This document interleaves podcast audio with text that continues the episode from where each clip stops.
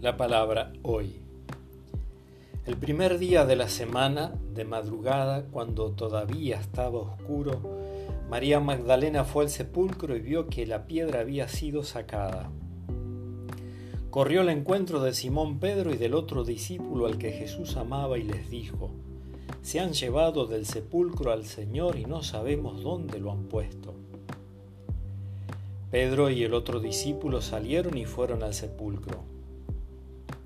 María se había quedado afuera llorando junto al sepulcro. Mientras lloraba, se asomó al sepulcro y vio a dos ángeles vestidos de blanco, sentados uno a la cabecera y otro a los pies del lugar donde habían sido puesto el cuerpo de Jesús. Ellos le dijeron, Mujer, ¿por qué lloras? María respondió, Porque se han llevado a mi Señor y no sé dónde lo han puesto. Al decir esto se dio vuelta y vio a Jesús que estaba allí, pero no lo reconoció.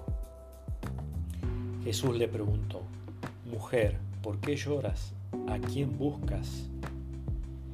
Ella pensando que era el cuidador del huerto le respondió, Señor, si tú te lo has llevado, dime dónde lo has puesto y yo iré a buscarlo. Jesús le dijo, María. Ella lo reconoció y le dijo en hebreo, Raboní, es decir, maestro.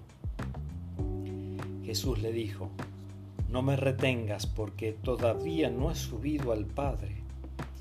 Ve a decir a mis hermanos, subo a mi Padre y al Padre de ustedes, a mi Dios y al Dios de ustedes. María Magdalena fue a anunciar a los discípulos que había visto al Señor y que Él le había dicho esas palabras. Del Evangelio de San Juan.